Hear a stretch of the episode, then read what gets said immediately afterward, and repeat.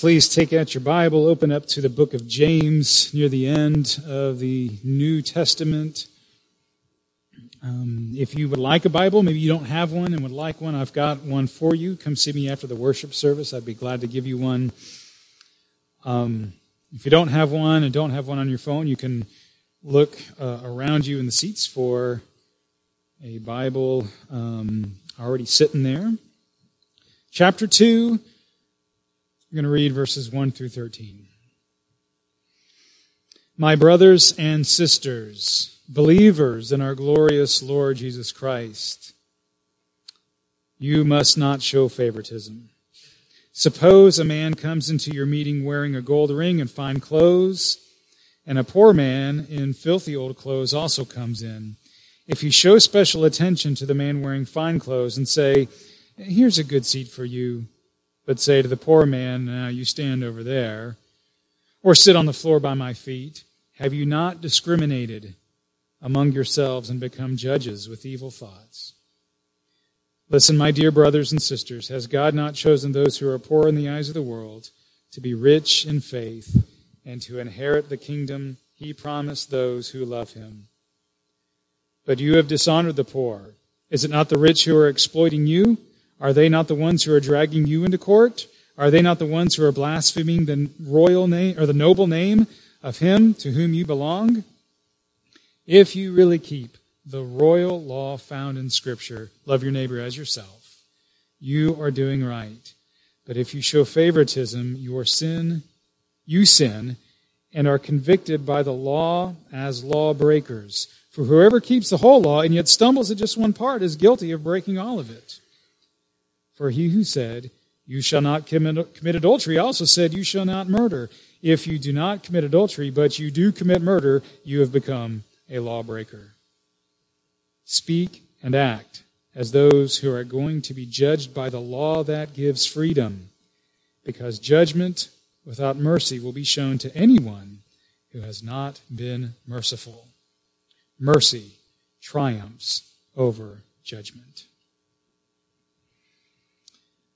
I want you to think of a time that you've been selected for something.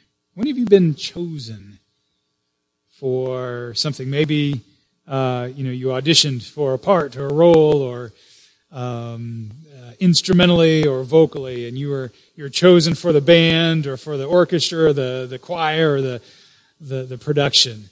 Uh, that's that's a good feeling, right? Or maybe uh, you were a great fit for the company uh, you had a great interview and you got the job offer. Or maybe someone asked you to serve on a board, board of directors, because they, they knew that you had some insight or some experience or some point of view that would really benefit uh, not only the other board members but the, the organization you're serving. Um, it feels good when you were the top of, of the 10 or the 20 or the the 50 or 100 and, and you were selected for something. That, that, that that's, a, that's all a great thing, right? Um, we live in a world that looks for and rewards talent and where it pays to stand out. Now, the challenge is we can bring this, this way of being selective um, into all other areas of our lives. And so what we read from James is, is an explanation of, of one way that Christians should not show that selectivity. And James addresses it in chapter 2. We're going to look about this command that we read in verse 1. Let's look at verse 1 again.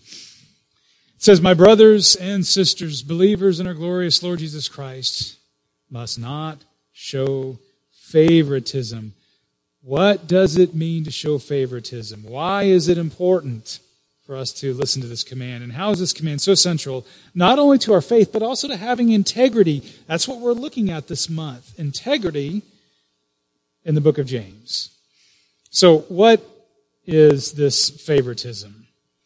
Uh, one of the difficulties of this command is how easy it is to agree with that command, and yet how profuse being selective and showing partiality is in life. So let's let's see if we can all can agree with the command. Can we all agree that it is not good to treat one person in our church assembly, in our church family, that it's not good to treat one person in our church family better than another based on their looks or their income level or their nationality or their age or any other factor. Can we all believe that's, agree that's not good?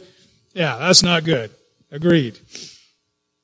Yet, showing partiality, which is really what James is saying here. In fact, uh, depending on your translation of the Bible, it may have that word uh, partia- partiality or, or being partial in uh, chapter 2, verse 1. Showing partiality, being selective in how we act towards someone in some circumstances is entirely appropriate based on the situation. So let's talk about what this command is not. What does this command not mean? Well, one thing it doesn't mean is um, uh, it doesn't mean don't show courtesy or respect that is appropriate in a given situation. Um, half, more than half of you know uh, Pastor Roger and his wife, Roger and Debbie DeYoung. He's the founding pastor of Hope Church. Was served here for over three decades. Still lives in the in the, in the neighborhood. And we see Roger and Debbie, Pastor Roger and, and Debbie, around from time to time at different uh, church activities and events. Uh, if Pastor Roger or uh, or Debbie show up for an event, uh, it would be very inappropriate um, to say, "Well, you know, you can have that seat way off in the, the corner back there." Right? That's that is not giving respect. That is that is entirely appropriate um, in a certain circumstance or situation. We want to be courteous. This verse does not command, condemn courtesy in the life of a church. Uh, J.A. Motyer, um, and I've relied on his commentary on the book of James for the study behind the sermon. James, uh, J.A. Motyer writes, the Bible, about the Bible, the Bible is much too courteous of a book to allow us to lack proper respect for people to whom respect is due. So that's not what this command is about. Nor is this command about um, prohibiting showing gratitude when people contribute to a cause financially or with their gifts or their presence or their energy. Um, at the, the classis meeting that we had, this past weekend, and the, the army of volunteers who spent hours and hours Friday and Saturday up here. Of course, it is entirely appropriate to show special gratitude to those individuals. Sometimes we provide special seating at events um, for showing gratitude for the contributions of people. That's not what's being prohibited here. What does this? What does this command mean? Do not treat certain people with a greater kindness than others in order to receive extra favor from them. So that's, that's kind of a form of manipulation, isn't it? There's a verse from Deuteronomy that says, this is Deuteronomy chapter 10. It says, For the Lord your God is God of gods and Lord of lords, the great God, mighty and awesome and then it adds this who shows no partiality. There's the word we're studying. And accepts no bribes. Bribing is a form of manipulation. So showing partiality when it's a gentle way or maybe an extremely obvious way of bribing or manipulating is not something that God does. It's not something that God approves of. We're not to be manipulative of one another. One day, uh, one of the leaders of the Pharisees, the, the religious ruling class, invited Jesus over for a dinner. Jesus saw everyone at this dinner party angling for the seats of honor. You showed up at a, at a party, and you're like, I don't, I don't know where to sit. Well, the people at this party, they knew where they wanted to sit and they were angling for the places of honor at the table. See, back then, the, the host would hold the, the, the seat of highest honor at the meal, and the person of next greatest importance, or who was seen as next highest in importance, sit to that person's right, the, the, the next seat of honor. Jesus saw what people were doing, trying to get the, the distinguished seats, and he said, this is what Jesus said. Okay, when you, when you, when you uh, give a luncheon or a dinner, do not invite your friends, your brothers or your sisters, your relatives, your rich neighbors. If you do, they may invite you back, and so you will be repaid. But when you give a banquet, invite the poor, the crippled, the lame, and the blind. Now, of course, is Jesus saying when you're throwing a party, don't invite anyone you know? Of course not. He's contrasting the importance of not showing favoritism in, in order to get something in return from someone, that a little form of manipulation. So Jesus is confronting, as he's doing this, as he's saying this, he's confronting a world that celebrates people known as good for somethings. You see, way too often we think, how can a person be good for something for me? How can I use someone uh, for my advantage? How, who can I associate with so that I can present a better impression of myself by being in that person's company. Have you ever thought something like that? Who are the good for somethings in my life? See, at, at, at, the, at its core, this command, do not show favoritism, it means don't be selective in who you show compassion and mercy to reserving your compassion and your mercy only for those people that you believe are good for something for your life. And at the ancient, in the ancient Roman Empire, that was, that was the MO for people. Find people who are good for something and leverage them for my advantage. There was a distinct class system in the ancient Roman Empire uh, that pointed out exactly who the good for somethings were.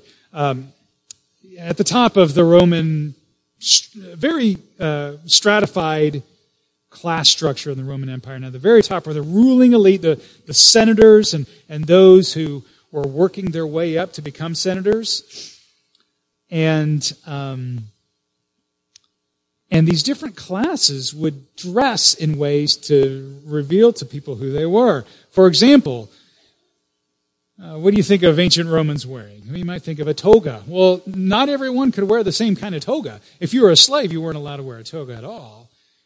If you were in the lower class but a Roman citizen, you could wear a toga, but it was a real simple toga. If you're a senator, you got to wear a, a nice purple stripe on your toga that indicated to everyone, I'm, I'm a senator. If you were working your way up to be a senator, you weren't one yet, but you had the wealth to become a senator, uh, you were you you could wear a a toga known as the toga candida, candida, where we get our word candidate from, and they were gleaming white togas. Uh, and they were a sign. This is someone who is work doesn't have the purple stripe yet, but is working his way up to that status. You could you could wear that to show people who you were. If you were the wealthy class, you could also wear a gold ring. Gold rings were used to identify people of privilege and used to get special seating at public events. So James says, we read this, chapter 2, you see a gold ring, someone coming in with a gold ring. It's tempting to show extra favor to try to get in good with the wealthy among us. That's not how God wants relationships to work, James says. Likewise, James writes, do not treat the poor as if they have so little value. In fact, look at verse 5 in James chapter 2. James writes, Has not God chosen those who are poor in the eyes of the world to be rich in faith and to inherit the kingdom? Has God not chosen the poor to give his kingdom to? This is just world rocking. This is a world rocking viewpoint that James is writing about for the Roman Empire. Because he's writing to an empire where it was your pedigree and your wealth that made someone take notice of you and say, wow, this is a good for something. This is, this is a someone. And what God does is He just completely ignores that storyline from, from culture. And, and this is what God does. God says, You are a someone, not because of your societal rank, but because I have chosen you. I've chosen to love you. There's one class. It's the love by God class. And James is saying, and we're all in that class. And this is why James writes, verse, look at verse 8. This is why James writes what he does in verse 8. He says, If you really keep the royal law found in Scripture, love your neighbor as yourself, you're doing right. Now, many people have, have, have said, well, why does he call that the royal law? We don't, we don't see that, that, that royal law written in, in throughout the scriptures. It's unique to James. What is James uh, saying by that?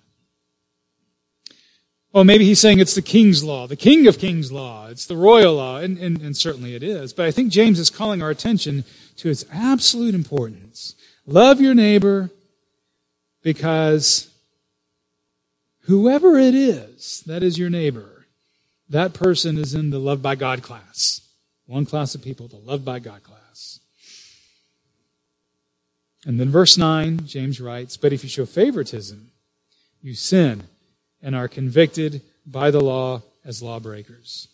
For whoever keeps the whole law and yet stumbles at just one point is guilty and breaking all of it. Now, this means a few things for us. I think we need to think through this. Um, it means that you cannot judge your own moral goodness by tallying the commands that you obey and giving yourself a grade based on that. For example, you can't reason, I think I have a B plus in morality lately. Uh, the, the last year, no major infractions, no felonies. Maybe a few smaller things that I've done. Maybe I've said a, a derogatory or mean spirited comment. Yeah, I did that about these certain people.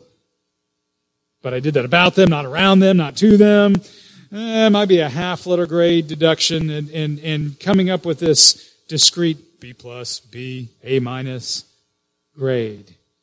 Uh, we can't do that for a few reasons. One is because James then gives um, this example in verse 11 when he writes, Don't pride yourself in not committing adultery because you may have committed murder. And I think that's just an interesting, fascinating example James gives. Don't pride yourself in not committing adultery. Hey, I, I haven't committed adultery, but you might have been a murderer. And then James follows that striking example up with a statement that seems to come from Captain Obvious. Verse 11, he says, If you do not commit adultery, but do commit murder, well, let me tell you, you have become a lawbreaker. Well, of course you become a lawbreaker if you've committed murder, right? Well, yeah, of course, James. I think that's just a funny statement he makes. What is James getting at? Because I would imagine most of us in this room are thinking, yeah, well, I haven't committed murder either, James. See, James, this is where we need to remember the teachings of Jesus. Uh, do you think James, who is the brother, he's this James that wrote this letter, is not like the brother of John James? This is the brother of Jesus, the half brother of Jesus, James, writing this letter.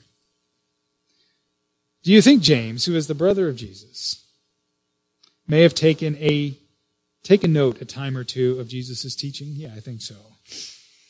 And Jesus said, the law says, do not commit murder. And yet, anyone who commits murder, Jesus says, uh, is, is subject to judgment.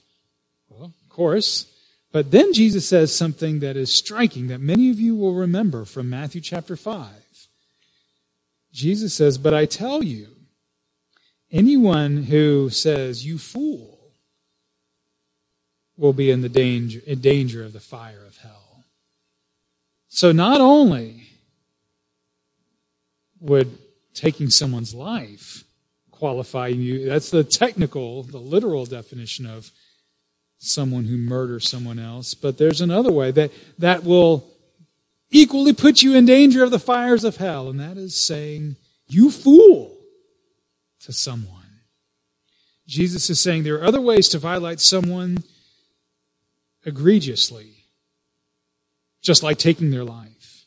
And one of those ways is by speaking contemptuously of someone. That's all it takes. And that makes you a murderer in the spirit of God's law, Jesus is saying. And the other reason why we can't just give ourselves this discrete grade, you know, of our moral performance is because James writes the commandments of the law they go together. If you violate just one part of the law, you've broken all of it, James says. The laws work, the commands work together. And we like to think of them separately. You know, don't commit, think of the Ten Commandments. Don't commit adultery. Don't steal. Don't bear false witness. Don't desire for something that isn't yours that is not rightfully yours. In other words, don't covet. And we often think of these as discrete, just separate laws. Um, but James says these laws actually they work together. They're one integrated whole. So if I've think about adultery, if you've committed adultery, if I've committed adultery, what also have I done? Well, I've also been a thief. I I um, you know, I have stolen someone else's spouse from them, but I've also stolen love away from my spouse who should have received that love. I've been a thief as well, not just an adulterer. I surely will have given false testimony in committing adultery. I would have lied somewhere down the road. I would have lied in the process. Um, I've also coveted something that is not rightfully mine to have. If I have committed adultery, and claim to bear the, the, the Lord's name as a Christian, well, then I have misused and disgrace the name of the Lord. You see, by breaking one of the commandments, really we're breaking all of them. The royal law, love your neighbor, is one indivisible whole. So I've heard of it uh, put like this. J. Uh, Motyer also writes this. He says that the law, it's not like a pile of bricks. You have a, a pile of 100 bricks here. I take out one brick. What do I still have? A pile of bricks. Looks exactly the same. I've just, I've just taken one brick from the pile. That is not how the law works. I can't break one command and think, I am keeping, I'm, I'm keeping the law intact. By and large, I've just taken one brick. No. God's law is like a sheet of glass. If I break the glass in one part, the whole sheet is tainted. If you go look at my two cars, unfortunately, I've got cracks in the windshields of both of my cars. Thanks to rocks on the freeway. I got a crack. Can I still use the windshield? Yeah, I can see quite fine out of this part of the windshield, but there's this crack and it taints the whole, the whole windshield. That crack spreads a bit. You don't look at a cracked windshield and say, um, you don't look at a cracked windshield and a nice windshield, a, perfect windshield, and say, oh, these, look the same. No, you, you, don't. The same way that you look at a pile of 99 bricks and a pile of 100 bricks and say, yeah, they look the same. The law, the royal law, love your neighbor as yourself, is an integrated whole. And let me tell you what, what, what James is telling us. James is telling us that when you show favoritism, it's like living with a fractured faith. It's like that crack in the windshield that is, dis, that, that is disfigured the, the, the whole windshield. In fact, that it's another way to understand verse 1. Look back at verse 1. This time I'm going to put the, how the English Standard Version puts verse 1. My brothers, show no partiality as you hold the faith in our Lord Jesus Christ, the Lord of glory. As you hold the faith in Jesus, show a full faith, not a partial faith, showing partiality to others to get something out of them is showing a partial faith. Why? Because, James writes, it is the faith in Jesus Christ, the Lord of glory. Now, why does James add that little phrase? If you look at the NIV, it says the glorious Lord, but, but a better way of reading that is how it was just on the screen with the English Standard Version Christ, comma, the Lord of glory. Why did James add the Lord of glory? So, James, half brother of Jesus, he grew up with Jesus. I want you to think of that for a moment. I've never really thought of this. Whenever it was that James realized who this fellow son of Mary was that was in the house with him, his half brother Jesus, whenever James realized that his half brother Jesus was the Son of God.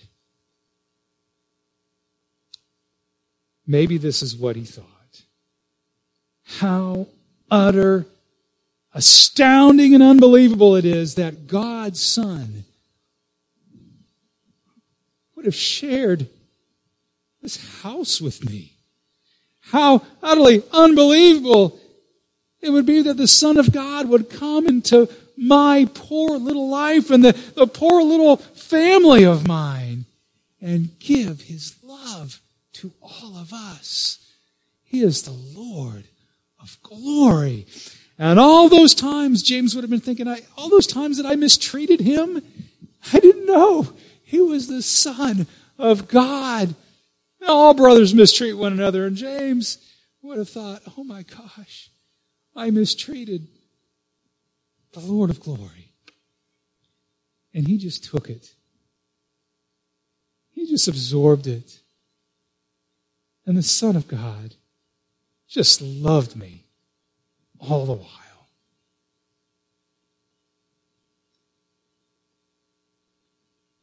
In his second letter to the Corinthians, the Apostle Paul writes this You know the grace of our, of our Lord Jesus Christ, that though he was rich, Yet for your sake he became poor, so that through his poverty you might become rich. And that's Christ's glory.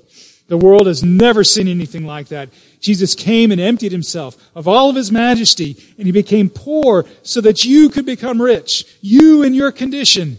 What is your condition?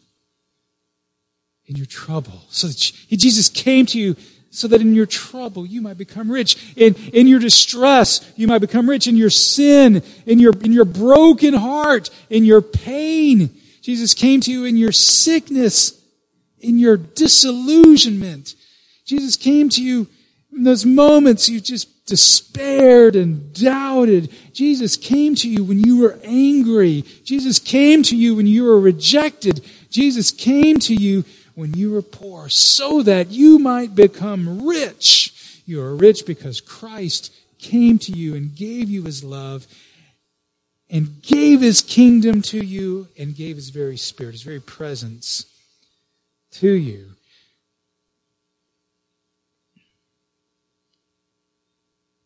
And not because he selected you because of anything good that you had done or anything good that he saw in you but because Jesus had compassion on you in your sin and in your brokenness. And see, when you believe that, just like James just realized, oh my gosh, the Son of God, he's the Son of God. He came to my poor family. When you, when you realize that Jesus had done that to you, has done that to you, it changes you on the inside. And this is why showing partiality, let's, let's bring this back to integrity. This is why showing partiality is so important to integrity, having integrity. We said last week, integrity is turning our inner life, taking the change that God has made to our inner life, and turning that into action. And this is what James is describing here. This is why James calls the royal law the law of freedom, because he's describing this law sets us free to, to be truly who God made us to be. Look at verses 12 and 13. Verse 12, speak and act as those who are going to be judged by the royal law that gives freedom. Now keep that scripture on the screen just for a moment. Speak and act As are you're going to be judged by the, the, the, the royal law that gives freedom? See, see, God wants to give freedom for your, your inner being, who He has changed to actually make its way out into, into your actions. That's true freedom. How God has made your inner being to, to be manifested outwardly through your actions. And then, verse 13, because judgment without mercy will be shown to anyone who has not been merciful. Mercy triumphs over judgment. James is not saying that the mercy you show others earns you mercy from God, but rather, James is pointing out when Jesus comes in, there's this interchange inside, and God wants to set that interchange loose. God has made us merciful so that we can then show mercy This change happens when the Lord of glory comes in and dwells in you. Paul, listen, you want to know who you want to, who you really are meant to be, you look at Jesus. That's your true nature. If you want to be, if you want to know who you are meant to be, you look to Jesus. So Paul shows this to us also in 2 Corinthians. Um, 2 Corinthians chapter 4. Think about what you do with your life, what you communicate with your life, what you preach, what you proclaim with your life. Paul writes, what we preach is not ourselves. So that's what the, the gleaming white toga, the, the toga with the purple, the, that's what the ring, the gold ring is proclaiming. Ourselves. Paul writes, What we preach is not ourselves, but Jesus Christ as Lord, and ourselves as your servants for Jesus' sake. For God said, for God, who said, Let light shine out of darkness, made this light shine in our hearts to give us the light of the knowledge of God's glory displayed in the face of Christ. Christ and His glory, His, His glory that has chosen you chosen me in our poverty and our brokenness, has come into our hearts. And God wants to set that glory of Christ into action through our, through our actions. And that's why James says, don't show partiality to one another. Don't have this partial faith in Jesus, who is the Lord of glory. Because you were meant not to show the partial Jesus, but the Jesus who is so impartial in demonstrating his love and his mercy and his compassion. So, church, that's it. Don't show favoritism. I want you to think who can you show kindness to this week? Who can do nothing in return for you? Ask yourself that question. Who can I serve this week not expecting anything in return? Who can I do that for?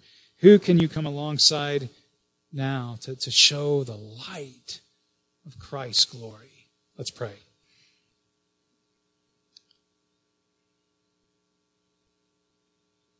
Our faithful Lord Jesus Christ, thank you for coming down to us.